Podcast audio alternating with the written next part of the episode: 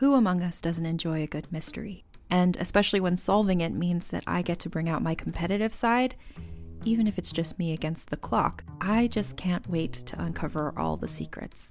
So, June's Journey is a game that is completely up my alley, and I think you'll love it too. In June's Journey, a hidden object mystery game, you play as June Parker, who's on a quest to solve her sister's murder and uncover her family's many secrets.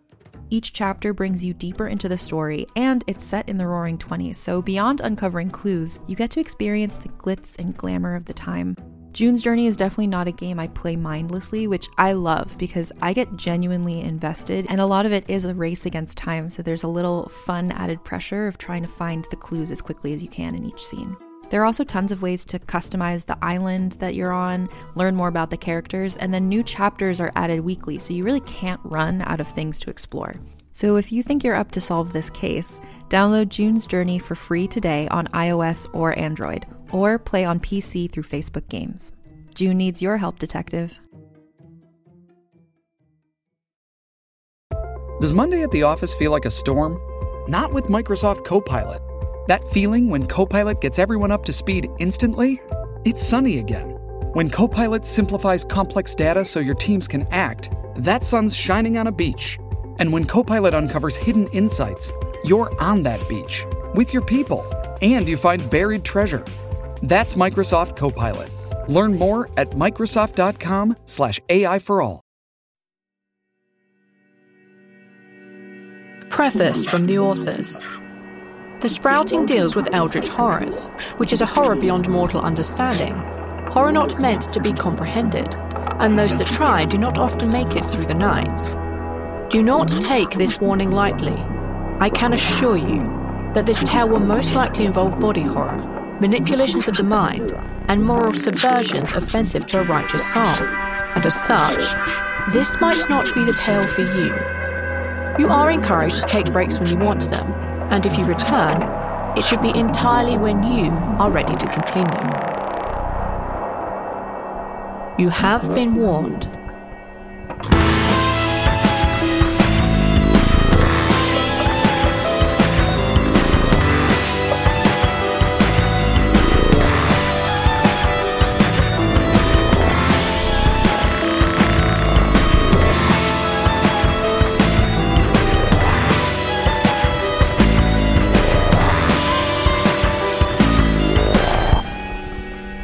The Sprouting by Blighthouse Studio.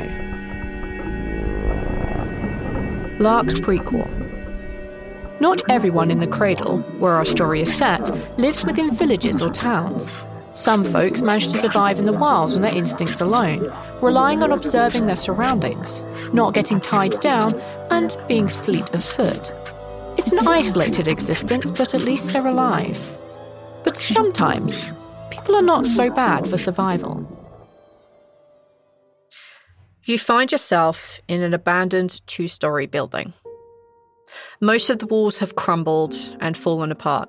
Parts of the roof have collapsed in and collapsed through the floor below it. A lot of this building is covered in vines and leaves and what looks like a vine that is covered in some sort of fruit or berry. Ah, must be grapes. You can tell there's a fair amount of them here, and you've decided that this, the night before, this is the place you're going to settle down. Mostly free from rain and wind. You can hear if anything is coming, and you have some fairly good sightlines around you. You wake up to the sound of movement outside. So, Kesir, who are we looking at? We're looking at Lark. We're looking at a young, maybe 12, 13 years old looking child. They're um, Eastern looking, tanned skin. They have short, dark hair and wear very worn out clothing. And they are uh, very short for their age. um, yeah, like you hear the sound of rustling outside and you hear what sounds like kind of like a a crackling sound um, before you hear a voice. And the voice says, You might want to send Torque up here. There are so many grapes, he's going to love it. And hear a crackling, but you can't quite make out what it's saying. What do you want to do? You can't see the origin of the voice. The sun is kind of beginning to come up, but this is where you are. You are very close to being found out. What do you want to do? They're trying to look for a place where they can safely see the voice from, like a vantage Mhm. point or something that is kind of hidden behind vines, something like that, or like bushes. Yeah, yeah. Like you could like uh, from within the building, um, you could definitely climb like and very quietly climb some of these um, uh, vines and um, like uh, branches that have kind of like crept on the inside of this building that have taken part of the ceiling out. You could definitely climb some of that and like peer over the edge where the roof is collapsed in to see like whomever or however many people are below you. You can definitely do that. Um, as you kind of very quietly and stealthily climb up there, I'm going to make you roll a stealth roll. This person will no way ever be able to see you um, or hear you. Um, you notice a. As you look over the edge of the building, um, you see this kind of probably mid to late teenage um, uh, young woman. Um, she has like dark, short, curly hair and quite dark skin, um, like probably much darker than yours. And she seems to be like wearing like loose fitting like shirt and, and trousers, not really practical for being out in the apocalypse. Um, she has like a, a side bag on and she seems to be holding this like small rectangular box that seems to be making that crackling sound that you're hearing every now and then. And you can see her lift it to her face and just like you hear a click um, and the static cuts out and you hear her talking into it um, and you hear more crackling come from it as a response um, and you can see that she's reaching up and grabbing like some of the, the berries the, the grapes as she's calling them um, and putting them in her side bag what do you want to do I think I will watch them for a little while and make sure that like they're the the space is safe because uh they've been basically hiding from threats in the area yeah recently. So they're just making sure because there there there's a center pole that is making a lot of noise. So they're like making sure if they Yeah, draw attention, then it's yeah not safe. sh- uh, the the young young lady uh, young woman below she's not really paying any attention to her surroundings not in the way that you would um definitely not in the way that you have been trying to keep yourself hidden. She's just kind of walking around like there's no big problem. Um maybe she's just not used to being out here. Who knows? Um could i have you make and it's your choice you can either make a spot hidden or a listen check? Uh, let's do a spot hidden okay as they are looking for threats on edge. Uh, yes 75 or uh, over 65. Oh god, how do, I forgot how to uh, do this. yeah. Okay, so that's a Uh, fail. So Yep. yeah, that's that's a failure. Um, you don't uh, spot the hidden thing. That's fine. You look down at this girl, and um, once again, she lifts the box, and she's like, "No, Layla, you have to come. Like, you, you have to send Hawk up here at least. Like, there's so many berries here. There's so many, like." Blackberries and blueberries, and there's grapes, and I know he, you have to send them. And you hear the box crackle once again. Um, you can't really make out what it's saying, but you see the girl. and It's like, okay, fine, I'll leave a mark, and talk can always come back later. But I'm gonna, yep, yep, I'm gonna grab as many berries as I can. That's when you finally see it. In the hedge behind where the girl is, kind of reaching up and grabbing these berries and grabbing what she can, leaving this kind of like obvious mark on the ground of like a big X, um, and beginning to like drag her foot along the ground, making like little ruts in it. You don't maybe see it until it's a little too late for her, but you see this large plant with a ginormous like pod like um, in the very center this large pod. It's kind of this silvery brown color to it. And you can see that if it hadn't have moved you would not have seen it amongst all the kind of birch trees. Uh, we know them as birch trees. You would just know them as some kind of tree that blends in very well. The white trees. um, Yes, the white trees with the kind of like dark cracks in them. Um, you see it as finally it begins to move, and you see one of these large, long tendrils that it has been moving itself across the ground with finally reach out and begin to track her movements, and it's moving very, very quietly. Is there anything you want to do? They're briefly contemplating whether or not they should do anything or use the opportunity to get away and use the person as a distraction. But then they decide otherwise and they start running down the stairs, um, getting into the. There is stairs, right? yeah. Getting, Yeah. getting, getting down to uh, the fl- bot, Like the ground ground, floor? ground level, ground Yeah. level, and uh, see what they can do from there. Yeah, as you kind of like race your way down to the ground level, um, you see um, uh, the young woman as she's kind of like again just like make like she's not dragging her quite so much now. Like she's taking a few steps and then dragging again and taking a few steps and dragging again. But you, as she kind of like passes the door of where you are, and you can very kind of easily see out. She looks around, but she doesn't seem to have spotted you at all. Um, and that's when you see the tendril kind of like begin to just like lick the back of where her her leg is. And just as it does that, you hear this ticking sound, this kind of clicking and clacking, and it's coming from your left. You didn't see it when you came running down the stairs to try and figure out what to do about the situation you now find yourself in. And as you look, you see standing in the corner of the room this large pod with silvery and brown cracks to it. And you see its tendrils begin to slowly reach out towards you and you hear this ticking as you know this kind of stalk on the inside is beginning to rattle against the side of the pods and you see one of the other tendrils from the creature that's potentially following the other young lady begin to change its orientation and head towards the sound of the other ticking creature.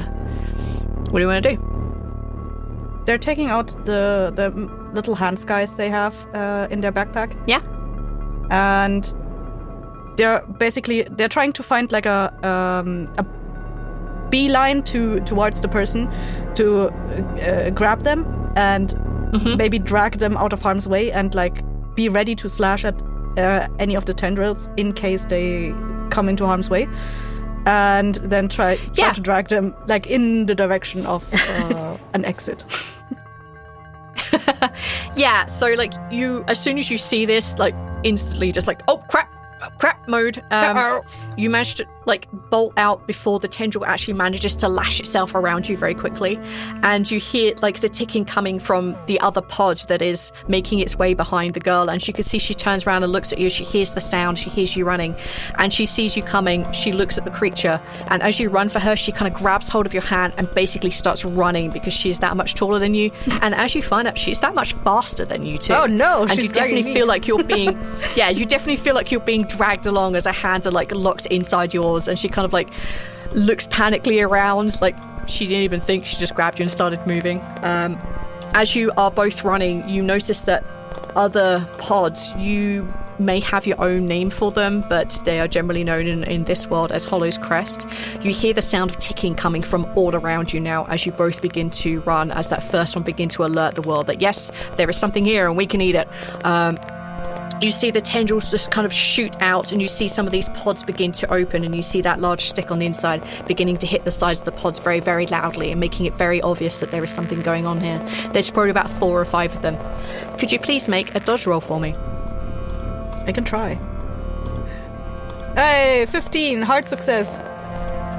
Fantastic. Um, one of these pods just kind of lunges itself forward, the entire pod, as if it's about to close around you. And you see this, and you manage to just roll and dodge out the way. The girl's hand like slips from yours um, as you begin to get out of the way. This thing as it closes itself um, around where you used to be. Let's see how well she does Uh oh. as you kind of like drop out of her hand as you kind of like pull forward. Um your momentum also partially pulls her forward and you see one of these giant pots that kind of launched itself from the other side of like the road that you're kind of running down. Um narrowly miss grabbing her in the entirety but it does latch onto her foot as she kind of lands on the ground. She did a really good at dodging but it was so close so close to success, but it was a failure. As you Oh, see, it just kind of like clamps around her ankle. Uh. Um, and you hear the sounds of ticking getting more and more frantic from all around you. Uh, I'm taking out the scythe and uh, uh, mm, slashing at the the tendril in in my hopes to get through them in one slash. If you could make a fighting brawl check for me, that would be great. Don't fuck me. Don't fuck. No. No. Oh my god! The dice was rolling on eight and then it flipped. it's a ten. Uh, no, wait. Uh, Sixteen. Success! Yay! Yay! Um, yeah, you managed to like pull out your. I'm not going to make you roll for it because you have enough damage. It was only kind of like partially clamped around her ankle.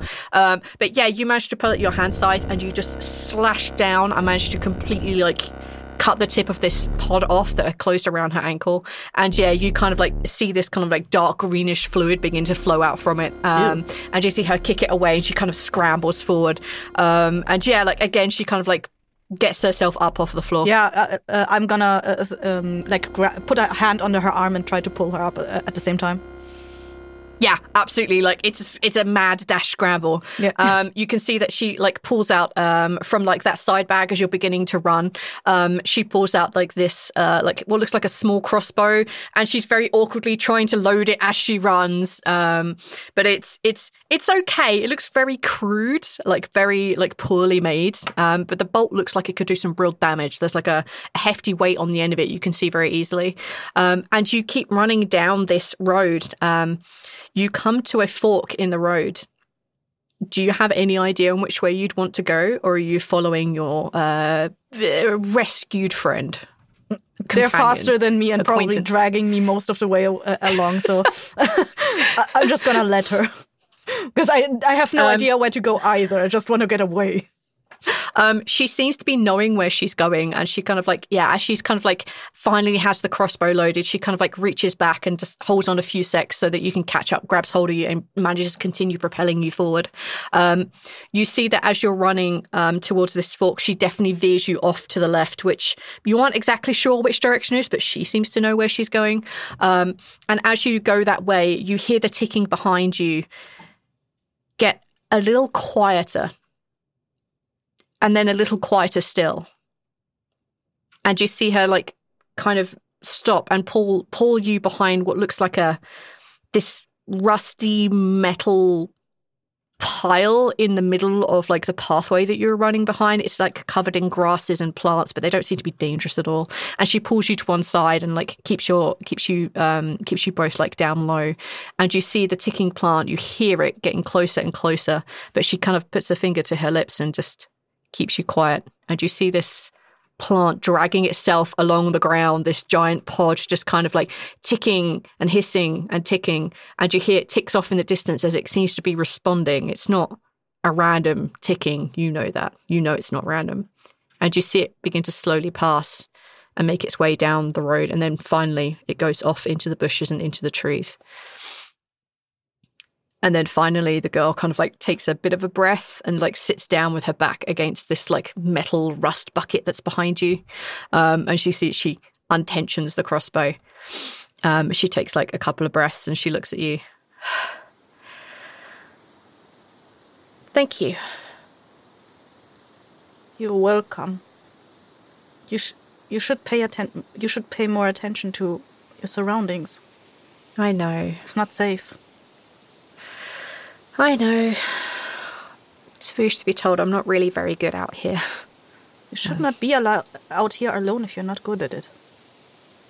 We need food and, and seeds and plants. And I found some grapes and they have seeds in them, and berries and they have seeds in them. So at least what I got uh, can feed us for a little bit long. I'm I'm Arenda. I'm Lark. You don't seem very sure about that. Um, I- I'll call you Luck if you want me to. yes. Um, uh, Lark is gonna um, point to the to the black box that they have and uh, say, Yeah. that is too distracting. Not when you need to listen." Yeah, I, I, I I don't know what those things are, but they looked really dangerous. Uh, how did you? You look awfully lo- young to be out here on your own. Uh, do I need do I need to get you back somewhere?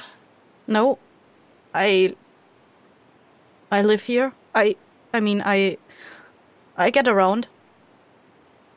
I don't live here. I. I just. I go where those things are not. If you want, I I know a place that those places, those things aren't.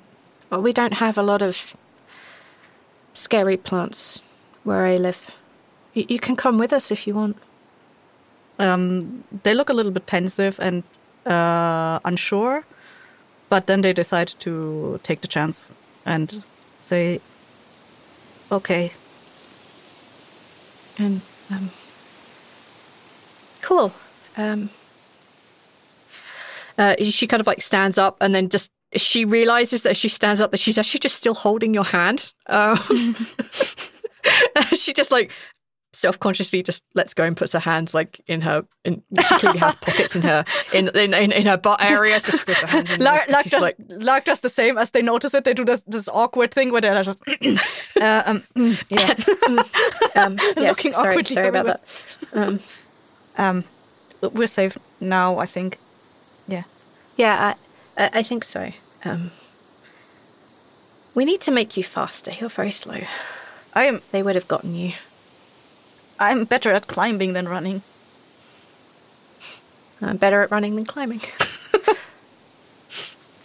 um, yeah, let's um the um the people I'm with uh, and the boats down uh, in this way. It's probably about ten minutes, not much. What is a boat? Um, hmm. Uh, you see this like giant like metal car here, and she kind of taps the side of the thing very quietly, and you see like rust beginning to fall inside what we know as a car, but it's just a giant rust bucket to you. Oh yeah, the giant rust bucket. yeah, it's it's like this, but for the land and not. Bro- That's a terrible description. I'm sorry. Um, what, what is it doing in water? It, it, it, I think it water. they don't like water, and like uh, they they chip a little bit at the rust that's like flaking off the the colors. I, I'm sorry. I described that terribly. Um, it's it's something that floats on the water. Uh, the plants don't seem to like crossing the water very much, and we can get on this. Um, it, ours is made of something called carbon fiber or whatever. I, I don't really know what it's called, but it, it's something that floats in the water, and we can get on it and go to an island where there isn't those scary clicky things. I did not understand half of the words you said, but if there are no plants, I that sounds good. Yeah, well, I think anything sounds better than that weird ticking noise they made. It's yeah. It keeps you awake at night.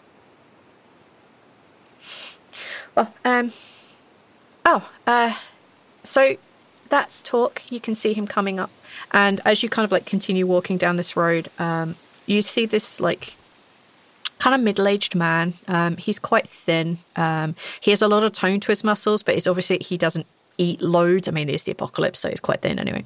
Um, and he has like this kind of like um, like very like uh, tight jacket on, um, and he looks like he knows how to handle himself. You can see him looking from side to side. He doesn't have one of these like little black boxes on him. Um, he can see that he has a backpack on, but it's something that could be very easily like shrugged off if needed. Um, and you can see that he's carrying what looks like a really big fucking knife um, on his hip, um, and he seems to move very quietly. And you see this older gentleman kind of like walking up the road and up the hill, kind of towards where you are. And as you see a little bit further out, you can see this. You can see the ocean. You can see water. Um, you can see it lapping against the side of the pier, and you see this wooden protrusion out into the ocean a little bit. And you see this. Well, you see this kind of boat that is attached to it. And you can see this slightly older looking woman who has grey hair and she has like this pipe in her mouth, and you can see clouds of smoke going up as she keeps lighting it. She looks quite well built. Um, she is quite big. Um, and it's obvious that she's had at least enough to eat in the apocalypse, or at least that she's very physically strong. Um, and you see her waving at uh, the pair of you uh, with a bit of a quizzical look on her face. Um, but the gentleman reaches you first and he says, Uh, hi, Uh, new friend? Lark is gonna like subconsciously duck a little bit behind Arenda. like not not the not the the awkward duck, but just a little bit, like you know, a little like a, side step, like a tiny little Yeah. step to the back. Uh, your friend then. Uh, hi, I'm I'm Talk. Who are you? Lark, Nice. Uh, I assume you want to lift to a place where there's none of these hellscape monsters trying to get us. They're, they're nodding frantically. Good. You're gonna have to tell me how you managed to survive out here uh, so long, uh, unless you have people you're supposed to get back to. no, Hmm. Come on then. Better feed you up. Short. Needs to be a bit taller, a bit stronger. You're going to have to tell me how, you, how well you've hidden from all this, all this stuff. Got to tell me everything. oh, I'm small. Maybe we should get you a decent knife. Uh, you just Lark is going to like. Uh, they they probably still have like uh, the hand sickle in their hand, like they're they're, they're just Yeah. like meekly like holding it up a little bit, like I have this. it's good enough. well, you obviously know what you're doing with it. You survived this long, so There's Nice. probably still the black fluid dripping, dripping from it. yeah. oh, probably saved Arenda then, huh? That's how you managed to be friends. Got it, got it. All right, come on, you two, on the boat. Layla, Lark, Lark, Layla. And you see the old woman kind of like grunt and chewing on the end of her pipe still, puffing away at it. And she kind of like, she doesn't really back up, but she points like kind of like to the front of the boat where uh, Arenda kind of like steps in and she kind of like, Arenda throws her hands up so that you can like more easily climb or jump in. Um, As, Yeah. as Lark passes by Layla, uh, Lark is go- just going to like. It, uh, they say nothing. They just uh, incline their head like politely a little bit. You think Layla might possibly approve of this because you're the only one not chatting up a storm. and as you notice that the, the boat begins to get going, you see that um, that Layla, puffing away, starts rowing this boat out towards what looks like an island um, in the middle of like this kind of bay area. It takes a little while to get there. I didn't know that the plants didn't go go over the water.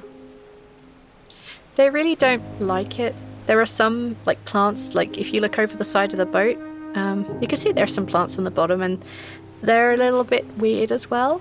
But for the most part, the most dangerous ones don't really bother us on the island. So Lark is gonna lean over the boat, look, see the plants, and take like shudder a little bit. Like they have to resist the impulse to just like slash them away with a hand sickle. Like if they Yeah, say it's okay, then they probably down. have a reason. yeah, they're, they're quite far down, and you can see like lots of different colors, and some of them seem to be glowing weirdly as well. Um, but yeah, they are quite a distance below you at this point. Oh, Um, okay. I thought you meant like on the side of the boat. You you, you mean like Oh, algae no. or whatever, like uh, seaweed or whatever. yeah, seaweed at the bottom of the ocean. Okay. Um, yeah, and yeah, we basically uh, we see Arenda and Lark and Talk and Layla um, just rowing their way towards this large island in the middle of the ocean. And as like you kind of are going forward, Arenda says, "So, um, Lark, welcome to Driftwoods. It's kind of safe, mostly." I. Thank you. Sully's prequel. The Collective is a group of people banding together with the goal of helping humanity survive within this plant based eldritch apocalypse. They have many small outposts, and one such collective is called Des Bassar, where a politician is balancing hard decisions and family life. We find ourselves this evening in a home. This home houses three people.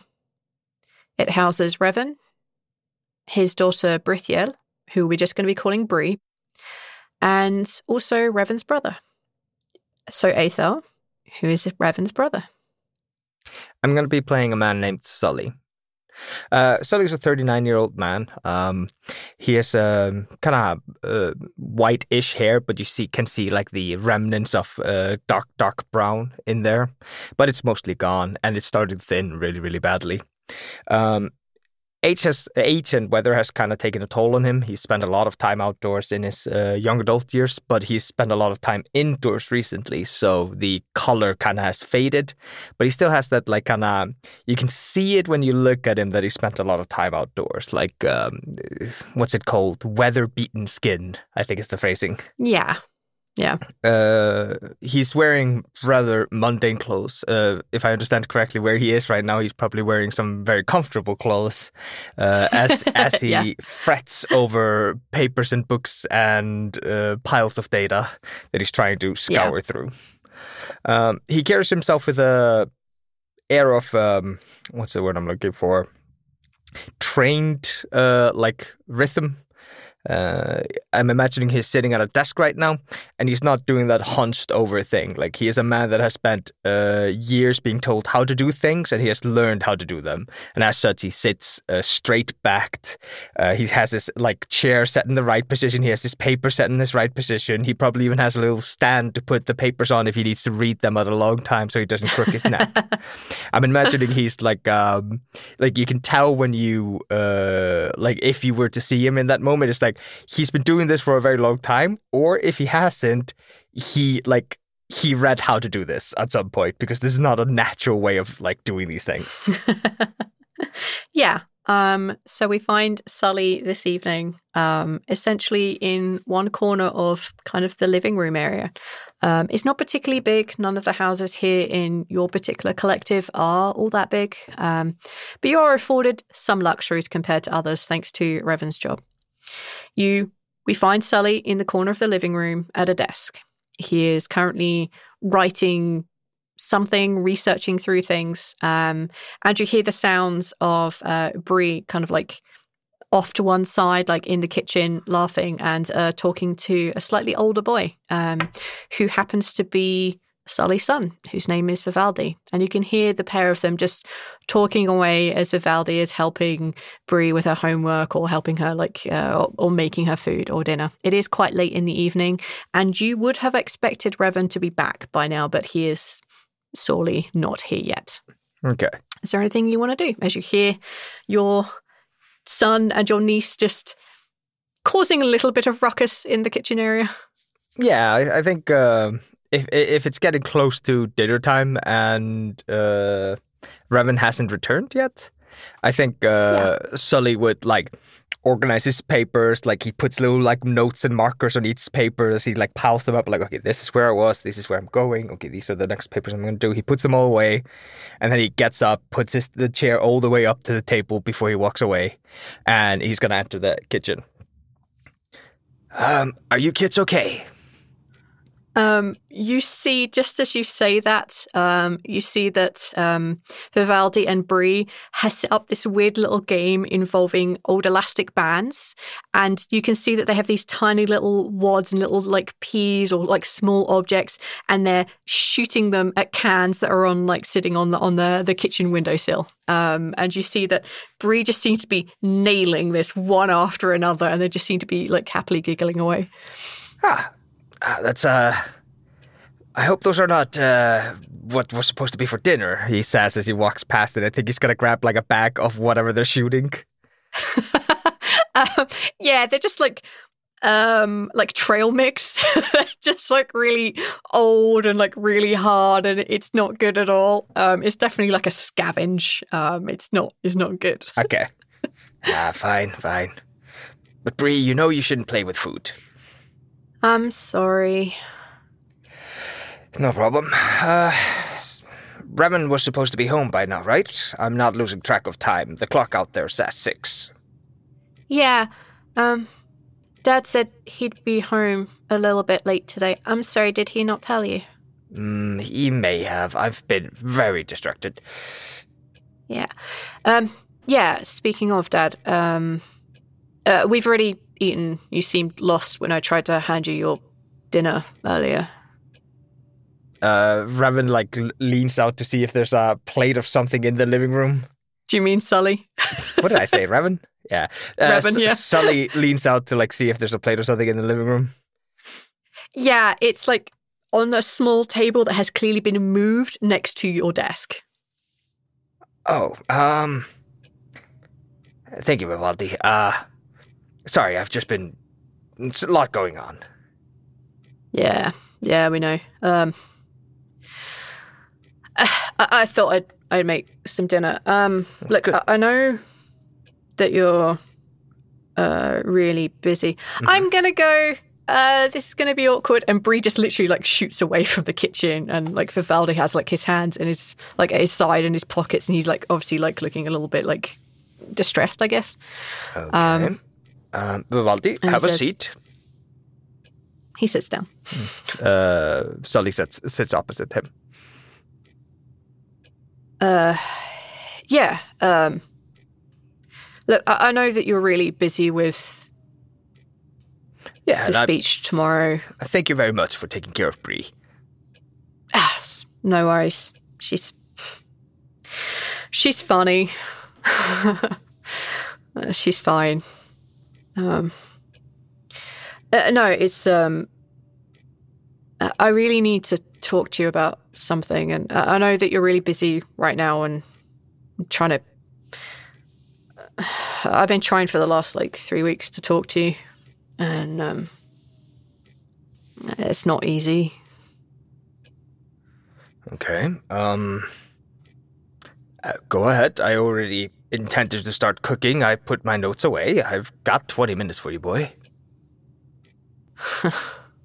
Yeah. Could you take a psychology check for me, please? Uh, that's a success. Hmm. Uh, he has that kind of like you've hit a sore spot when you said you've got 20 minutes for him. Um, it's that like tongue in cheek, like, uh huh, yep, yep, exactly my point, without saying that. You, you've clearly hit a sore point with him. All right. Uh, Sully's gonna like file that to like the side of like, all right, fine. I'll make time for him tomorrow after the speech. um, and and he says, "Yeah, um, sure. Uh, uh, look, uh, look. I, I know you're busy, and I think I can hear Uncle Revan coming. So, um, can you give me like some actual time tomorrow morning?" Yep. And Sully goes into uh, his pocket. He gets out a notebook scheduler thingy, and he just like goes through it like, um, the speech goes until three p.m. Then I have the meeting with the reporter guy, and if things go well, we have a thing at five. Don't forget that you're meeting with the admin guy at ten tomorrow. Right. Yes. Uh. Okay. Um. This seems to be important, so let's just book this for the evening, okay? I, I, I don't have anything in the evening. I shouldn't have anything in the evening. So, like, uh, sharp six o'clock, I'll come here. I'll cook something nice for us, just the two of us, and we'll have something good to eat. I'll get some meat, like like good old fashioned meat.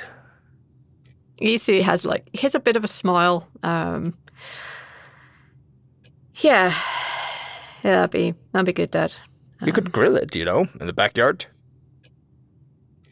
There's a fire pit out there we never turn on anymore. Yeah, I think the last time we had grilled food, I think um, I think I was Bree's age. it was good though. Really been that long. Yeah. Yeah, All right. you've Uh, been busy. Uh, not that I mind. I understand what you're doing for the collective is really important, Dad. Like I don't, I don't blame you for not having time. I get it. It's not important. It's necessary. They are ignoring the incoming cataclysm that will hit all of us if they don't change their ways. And there won't be a collective if I don't help them. Yeah. Like I said, what you're doing is important, Dad. I, I do believe that. Uh, say, I'm gonna head back home to Mum's. Oh, you're staying on your mom's tonight? Yeah, yeah. I, I know I said here, but um, I think You're a grown man. You can make this decision yourself. yeah, yeah. I'm, I I promised Mama I'd help her out this evening before tomorrow. So What are you guys up to? He asks that coyly as if he doesn't care. uh, just you know, moving stuff around, helping her reorganize for the move. You know, when I move out. So, all right. Well, see you tomorrow. And he kind of like grabs his jacket and just like throws it over his shoulder, and you hear him like open the door, and you hear like another voice. You you very quickly recognize Revan. Um, Could you make a listen check for me, please? Nah, I don't catch that. Uh, so that's a fail. Yeah, yeah, yeah. Okay. Um, you hear them like speaking very quietly. Um, and then a few moments later, you hear the door close and you hear Vivaldi like make his way across the kind of like area. It's just outside the house. And you see like Revan coming in. And you can immediately tell that Revan's eyes are kind of very bloodshot. Um, and you can see that his face is just a blotchy mess. Um, and he's just kind of shaking the second that he you, this, you see him.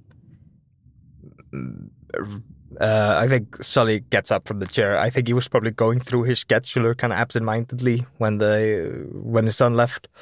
So Yeah. he like when he hears the door close and he manages to like take in what is what it looks like. He just kind of closes the book like, Revan, Revan, uh, what's Yeah, you can see kind of like. So Revan is uh, quite a quite a thin guy. Um, he went kind of balding a long time ago. Um, he's like very thin and very weedy, um, and he has like no real strength to him. Um, he's always been the nerdier of the two, um, and he looks it. yeah. Uh, Um, and yeah, you can see that he's like not exactly struggling to stand, but he's definitely using the walls and reaching out for the the kind of arm, the kind of the chair that um, Vivaldi had just left, and just kind of very quickly like drops himself into it. There's like an audible like creak of the chair as he lands in it. Uh, yeah, okay. He throws himself on the chair. He's not going to get himself to danger. Uh, Sully just kind of like rubs his head and just like, oh yeah, this is what I need. and he goes into the living room where I'm assuming he has set himself down. And uh, Yeah. Sully's going to grab the chair that he was working at the desk with and he's going to move it over to where Revan is sitting. And he's going to put it Yeah. down, sit down, and he's going to uh, like he's gonna steeple his fingers uh, in his in his uh, in his lap and assume a position that he has done many many times before, where people are having nervous breakdowns or drunken anger fits, and he's gonna get ready to listen to some some somebody's problems that he can't do anything about. Yeah. Um, this isn't a normal normal thing with uh, Revan, but it's it's something that's definitely No, but done before with him. Sully 100% is currently assuming this is something to do with uh, Bree's late mother or missing mother or the person that Sully never brings up really unless he's super drunk. Yeah, yeah, yeah. Hey, how was she? Get the fuck away from me. Um, yeah. Um, Revan, yeah. Uh, where's Bree? Bree's already eaten. Um, Vivaldi made sure of it. I think she's in her room right now. I think Vivaldi taught her some kind of game with rubber bands. Good. That's good. You can see, like, he puts a hand across his face, and you can see that he's just wiping tears out of his eyes. Um, Yeah, you do not want Bree to see you like this right now. oh, Sully. Fuck. Everything I've worked for. It's gone. Okay, I'm, I'm assuming you're being dramatic because you're drunk. But Bree is still here. I am still here. shockingly not drunk. Okay. You know I warned you. I told you. that they were going to do something to my project. That they had that kid come in, be my boss. Yeah? He did it. He took me off the project. And now, instead of trying to figure out our power problem, I am recalibrating wind farms. Sully, I'm so goddamn close. They took you off the power project. Yeah. They can't They do that. Don't think You've been working on that don't for think- well over 15 years. They don't believe in it. They don't they don't believe in the things that I have found and researched and studied. And Sully, if if I could just get if I could just get a little bit more of of the Karak particles, I could I could show them it's not just feelings and, and ideas and theories that they think it is. I have actual numbers, I have actual data, and I can I can make this work if I had enough material and I had the right equipment, but they don't think it's worth the effort and they've just taken me off it and they've put me on fucking wind farms. And he just like gets up and just like, you know that he would throw something, but he doesn't want to make too much noise to disturb Bree. You can see him like reach out for something and just close his fist and just start pacing. All right. Uh, come on, Revan. And he's gonna like grab his shirt and start moving him, and th- he's taking him to the backyard. Yeah.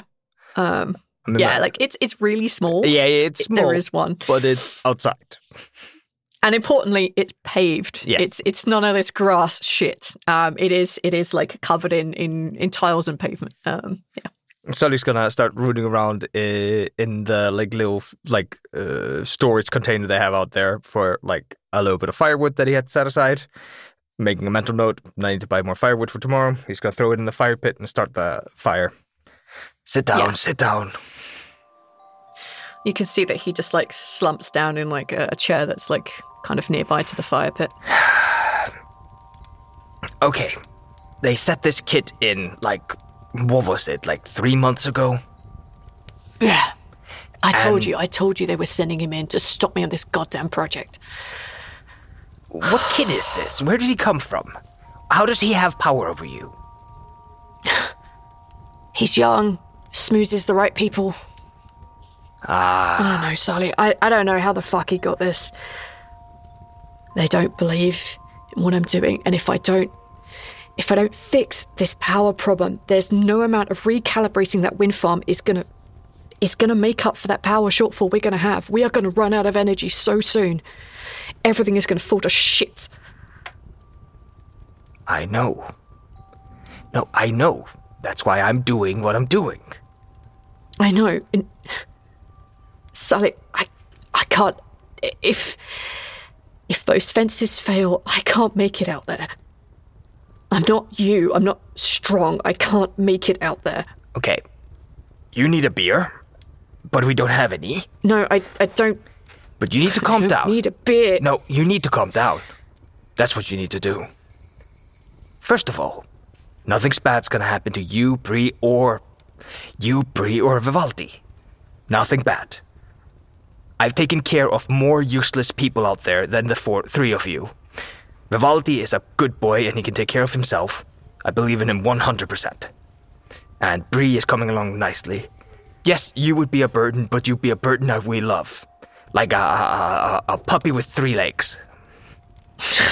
Thanks. I, I know what you mean. Thanks.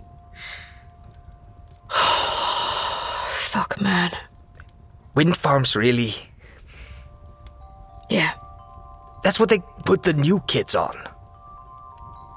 Yeah. I don't know what I've done to piss anyone off, Sally. I don't know if it's me. I don't know if it's you. I don't know if it's Vivaldi. I don't know if it's the fact that Bree's mum up and left. I don't know. I just. I don't understand how they can look at the data and decide it's not worth pursuing. It is. I know, maybe it is me. Maybe it's because I won't go out and find the shit myself. I just. I can't. You know exactly why it is. They're useless paper pushers who see nothing but end data. They will never invest in anything that doesn't bring them instant gratitude. I know. I know. I'm just glad that you can at least listen to me when I tell you what the numbers mean. I don't know. I'm not you. I don't know what these mon- numbers mean, but I trust you, and I trust your ingenuity, your intuition. You've never let me wrong. I know that you just need. What did you call them? Karak. They're Karak particles. Karak particles. Uh, for you, K A R A K. You know I've been asking about them on the reclamation missions and when I get to deal with the traders. I've been keeping my eyes out for it, but there's nobody's collecting this, and I don't know how to describe it well enough. I, nobody's smart enough out there. There are a bunch of hillbillies out there. No, they just. They didn't get the same education I did, that's all, Sally. You could get it too if you applied. I'm just glad that you're stronger than me.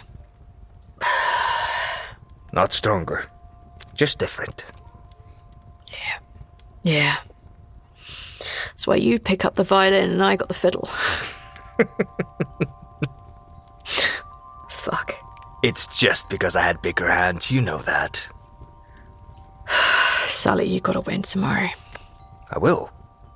I've got all the data I need. I've got everything clearly laid out. I can easily point out that we've been clearly lacking in our power production while up- increasing our uh, manufacturing. We're trading out more than we're creating. This is an this we're circling the drain. It's clear. It's just a lot of the data isn't exactly readily available. I don't have access to like the fundamental numbers, but I, I can clearly show from my experience and from a lot of people that are reputable that like this is happening. Just remember not to expose us once we gave you the information, okay? No, of course not. Of course not. I should have more than enough to make it obvious to anybody who's listening that this is a problem. What's the name of that kid?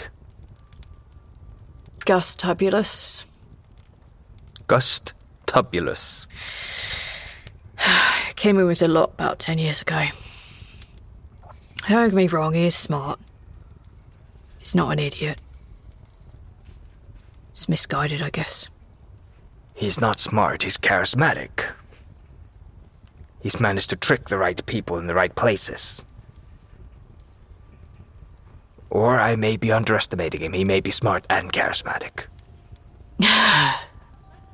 Deadly combination, eh? That's why mom and dad gave you the wits. Yeah. Well, we're gonna waste him on you, were they? And he kind of reaches over and like offhandedly like slaps your shoulder. uh, you see him like rub, uh, like furiously rub at his his face and his eyes, and he kind of looks back at you and is like, "What do you think? Clear enough to chat with Bree? No. Absolutely not. Sit there for another 15 minutes. Think about what words you're going to use with her tonight. Don't fuck this up. She does not need to know her father was crying. Yeah, I know, I know. Go on, go in. I'm all right. Sully gets up. We're going to fix this, brother. Ralph's prequel. Just because someone is alive and in the apocalypse, it does not mean that they're friendly nor that they can be trusted. Good deeds sometimes come with ulterior motives, and sudden help often comes at a price. Distrust is a default setting. It just doesn't feel fair when you're the one who tried to do good, and yet you're the one tied up. You hear the blinking of lights coming on and then what sounds like a very high pitched whine. And as you open your eyes, you see in front of you rows and rows of tables with what looks like little planters on top of all of them, growing different types of vegetables and fruits and all sorts.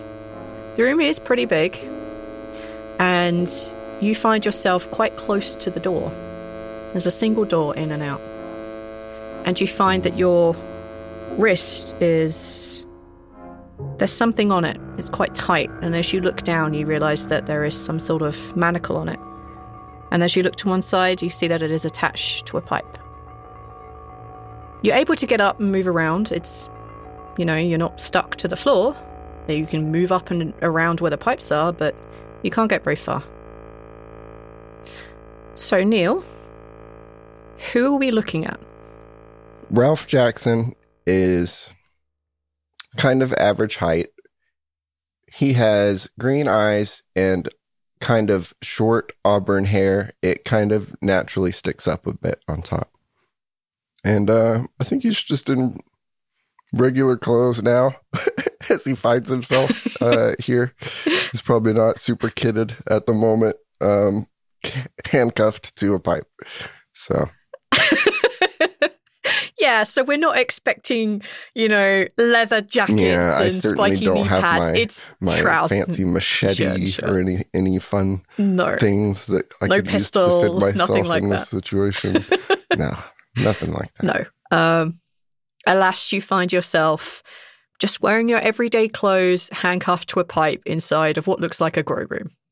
Um, the door opens, and you see through kind of like the, the the opening of the door, you see a young woman with kind of blondish um, shoulder length hair and kind of like kind of like bluish green eyes. They're kind of like you can't quite get them, but you kind of immediately stop seeing her as the door closes and you focus in on the slightly older man um, standing in front of you. He has um, short, kind of like blackish hair with like obvious showings of grey coming through. It is like, yep, in a year's time, this man is going to be fully grey. Um, he looks quite well built. Um, he isn't lean. He also looks like he's had enough to eat here in the apocalypse. Um, but he is he's not carrying spare. He's not carrying anything spare on his frame. He looks like he is uh, quite capable and handy. Um, whereas you look like you've possibly gone to seed a little bit. He definitely looks quite physically fit, um, if a little bit older. A little hunched to his shoulders, but old man strength sort of thing. Um, he's wearing a casual shirt and trousers, and you can see that um, across his eyes, he's wearing what looks like a like we would call it a VR headset, but not quite as like bulky as ours are. Um, like from your observations, you would have seen that this is something that's quite common among the people um, that are basically holding you right now. Um, and yeah, you can't really see his eyes very much at all. Um, and he looks at you. Um, he turns his head to look at you and sees that you're standing and kind of like nods once. And he says, Ralph? Kel- Keldon, Uh, he, he nods once. Um, you can tell that he's definitely keeping a distance from you. Um, so he's not like at the other end of the room, but he is definitely staying far enough away that you can't reach out with your arm to touch him. Um, he's just uh, giving you space. So this conversation is going to be a little bit awkward. Um, I guess I should start by saying thank you. he, he kind of wiggles the handcuff jingle uh, as he raises it slightly. For our own protection, I'm sure you understand. Look, I um. Great. So I've been watching you, eh? You know that. Yeah. Yeah, the three of us understand that. You've been watching us pretty much the whole time, right? Right. I I know what you have here. He gestures to where he knows the computers to be.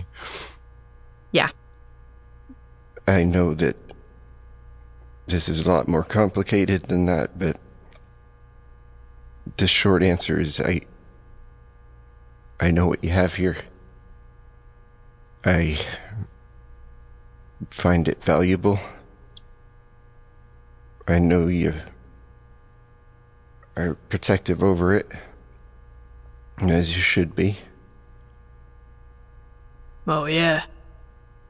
S- The old world might have gone, but what they left behind in those computers could be invaluable for restarting when things have you know, gotten back to normal. We understand that your lot's been watching us. I know this sounds weird, but I just want to help. I, I don't want trouble. He's clearly nervous. Um, he's changed to a pipe. Yeah. Um, this is a tense conversation. he just he's just uncomfortable, but he's not. Yeah, like you can. I'm not going to make you roll a psychology or a psychoanalysis or anything like that. Um, but it, it is clearly obvious that this guy that you're talking to, Keldon, is also very nervous and very uncomfortable. He he obviously doesn't know how to deal with what's going on, but he's doing his best. so, like he, you can tell that he's feeling the same, and he sees that you are in a in a similar predicament. Um, I know that you lot haven't really been well, the thing is, I guess I just want to know why you saved the rest of us. Right. I don't know that I could be here alone. You know, I. I. Um, right. We all needed to survive in that situation, right? You understand that we've got to survive too. You know, the three of us. Yeah, I'm not gonna. I'm not gonna. I'm not gonna be trouble around. You know. I, I know this is weird for everyone involved, us, you, and I want to help, but you understand the position that helping you out puts us in, right? We can't really trust you.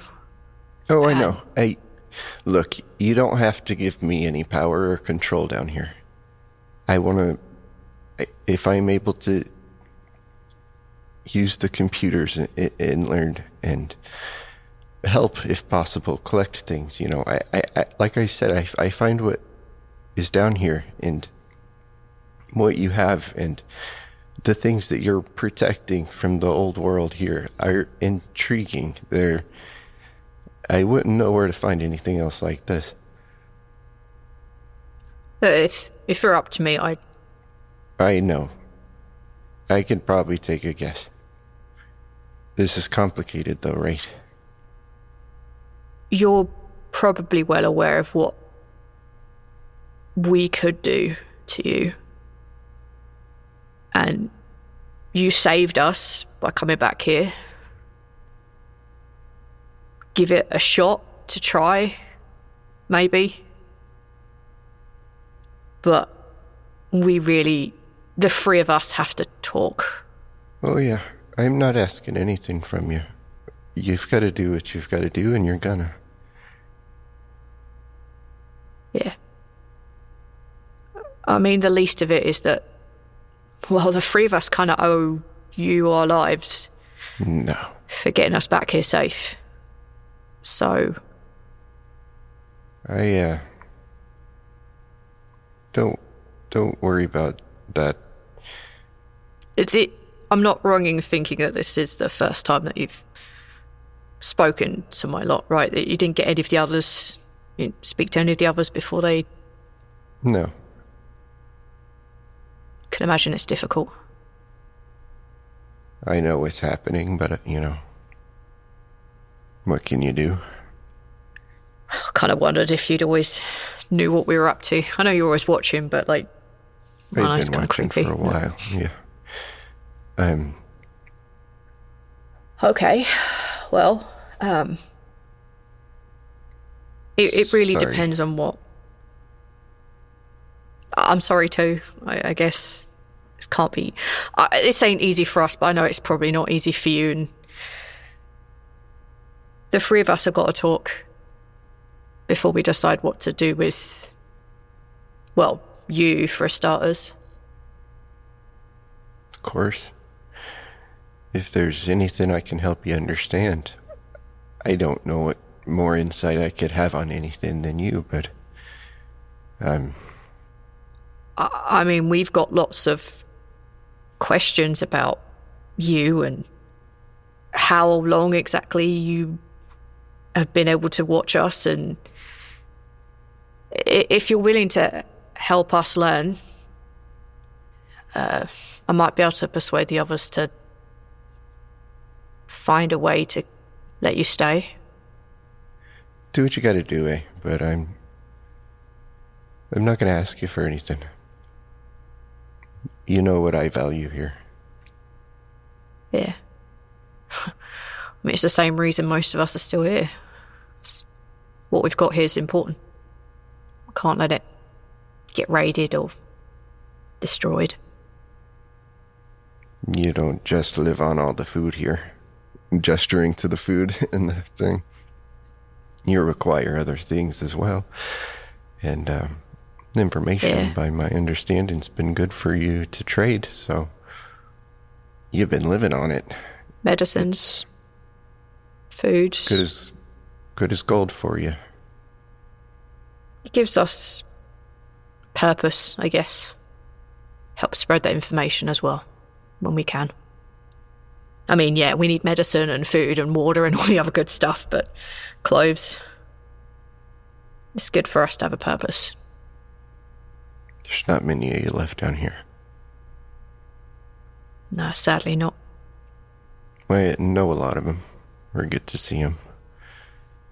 They were gone before I was really paying much attention. It's just another reason when we can't really trust you. Um, sorry, mate. I understand. He kind of takes a deep breath and he takes a few steps forward and he puts her hand out to you. If for nothing else, thank you. It's almost hesitant, but it's hard to describe. Um, yeah, he lifts his hand and very slowly accepts a normal handshake and kind of takes a second glance down at his hand, puts it back down to his side kind of awkwardly, and um, gives a nod. All right. You see him turn his head and you hear him shout, All right, Lillian, lights out. Hi, everyone, it's V here. Thank you all so much for listening to our first episode. Well, our first prequel, I guess, um, where we get to learn about at least three of the players who are playing with us in this story. Um, this was a lot of fun. There's a lot of things being set up. We have a lot more prequels also record, recorded, which we call uh, footnotes. There'll be little additions that we sprinkle throughout the episodes. And yeah, really thank you so much for giving this a chance. The first episode uh, for the actual story should be out fairly soon, and keep an eye on those. And yeah, just really thank you. If you want to be able to help us out, then it would be amazing if you could just start telling people about the show. Just um, tell your friends, share them in your Discords, on the Facebooks, the Twitters, where you can also find us. Just tell people about us and get them to come listen. Um, we're really excited to be able to share this story. It's definitely very different from what we've done anywhere else. It's a different system, Call of Cthulhu, and it's a very different story, sort of different table dynamic. Um, Neil's going ham on the music and the editing, and we're so stoked uh, for this to start like coming out. I have so far in creating the backstories and me making the maps and making all of the characters that are important. Um, I've used something like 70 names from the Not a Peat Fund uh, from our patrons who basically throw out a name for us to use for plants, places, people, pests, that kind of thing. Um, so I've gone through 70 of them so far, and I am still adding a lot to the world in the background, even though we've started recording. I could sit here and list over 20 patrons who've helped us out and over the 70 names that I have drawn so far, but that would be like a 10 minute recording of me listing names, and I don't think that's. I don't want to forget anyone, to be honest, and I don't want to bore y'all, and I don't want y'all to miss the fact that you've been shouted out or not received the proper thanks. So, we're going to record everything we've used in the backstories so far and everything I've used in world building so far. We're going to do them in little batches, so at the end of each episode, we'll have like a small amount of names thanked until we catch up to the backlog that I have of like 70 plus names. Any names that we pull literally in the in the episode, so like where we come across like a traveling merchant and I don't have a name, when we pull that, we'll directly thank that on the episode, and we will keep doing that as we go along. But anything that I've used in the background, we're going to do in batches. So listen out over the next six or seven episodes, you'll if your name has been used, you'll probably hear a thank you at some point. So, yeah, let me crack on with those. Um, we're going to start with Arista slash Holly. Um, thank you for the names Clarissa, Asta, Sarabelle, and Saphira. Bless White Tiger for Hoylim slash Lim, Revan and Keldon. Bogatir for Solaris, Frost, and Richter. Dark Illusion for Ishamsel Tedrone, and Dave slash Try for Anori. Thank you all so much. You have definitely started making our world, and listen out to the next episode for the next batch of names that we uh, thank. And of course, uh, joining me now that we've thanked all of our beautiful patrons for their help in creating our world, um, Aether is going to join me to talk about Quest Portal, which is a sponsor that we have for the first few episodes of The Sprouting. They're amazing. Um, all right, we are here to talk to you about our sponsor called Quest Portal. And it's actually an Icelandic sponsor. What is Quest Portal? Well, uh, they're a virtual tabletop website, so you can go on there, you can create characters, and you can roll dice. But they've they've got so much more than that. Yeah, it's it's freaking awesome. The, the entire point of Quest Portal and their like design philosophy and the reason they put in the features that they do and the reason that they they kind of upgrade them all to make it easier to play tabletop role playing games, no matter what the system is. They've started primarily focusing on Call of Cthulhu, which, mm-hmm. you know, kind of hand in hand with what the sprouting does. Mm-hmm. And it's all about lubricating up those friction points for GMs and keepers and for people to even start playing at the table. Yeah, and they've got like a bunch of little features. Yes, we're just kind of getting to bullet points of uh, per, per, things that are in here, but uh, they've got a bunch of features. They've got voice chats built into the system. They have such a variety of ways to like play. They've got music that you can play through the browsers. They've got backdrop maps. They've got tokens. You can create as many characters as you want. You can create as many campaigns as you want. Which is incredibly helpful. yeah. Um, the backdrops and the music and the maps Aether was talking about, it's all like already there. You just have to pick what you want to put in each of the scenes. And it's mm-hmm. it's super easy to use. And the fact that there's so much there and it's all like free. Yeah. Easy to access. Easy to use. Yeah, easy to access, easy to use, and they have like an inbuilt library with all the like published SRDs as they're called. Yeah, they have like the SRDs for um, Call of Cthulhu, and they have the SRDs for um, Forged in the Dark, which uses the Blades in the Dark system, um, and they have the Dungeons and Dragons 5e um, SRD as well. And they have character sheets specifically for Call of Cthulhu, and they're going to expand them out to other sheets in the future. And they have a universal sheet, so even us indie makers of RPGs can make your own systems and make your own campaigns and share it with your friends because you can do that too. You can make versions of your campaigns, you can copy them, and you can hand them over to other people. As a side note, we've met them, Aether and I, and they're just such dope people. we don't just like them because they gave us a set of dice. We like them because they're very dope people.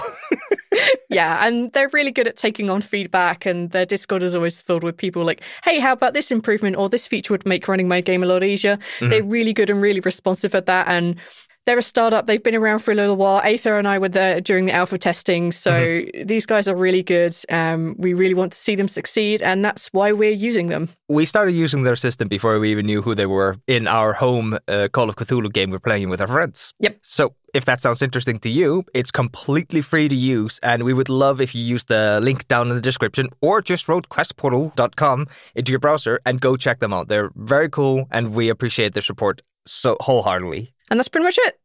All right, guys. Bye. Bye bye. This has been a Blighthouse Studio production. Thank you for tuning in.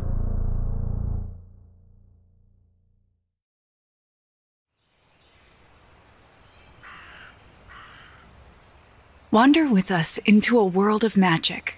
Do you like magic? Ever since I was born, I could hear the spirits of the other world where old stories take on a new life. If you break even one of these conditions, the consequence is death. And the world is teeming with possibilities. It's midnight, girls! They're here! Get ready to change! Well, for the last time, we're not kissing, Fritz! Join Jenny and Madeline in this fantastical audio drama as they journey into the stories you grew up with as you've never heard them before. You are no more than a demon! Okay, Gown. Let's do this. And reinvent fairy tales with a feminist twist. Ready for your next adventure? Then we'll see you soon in the forest of feminist fairy tales.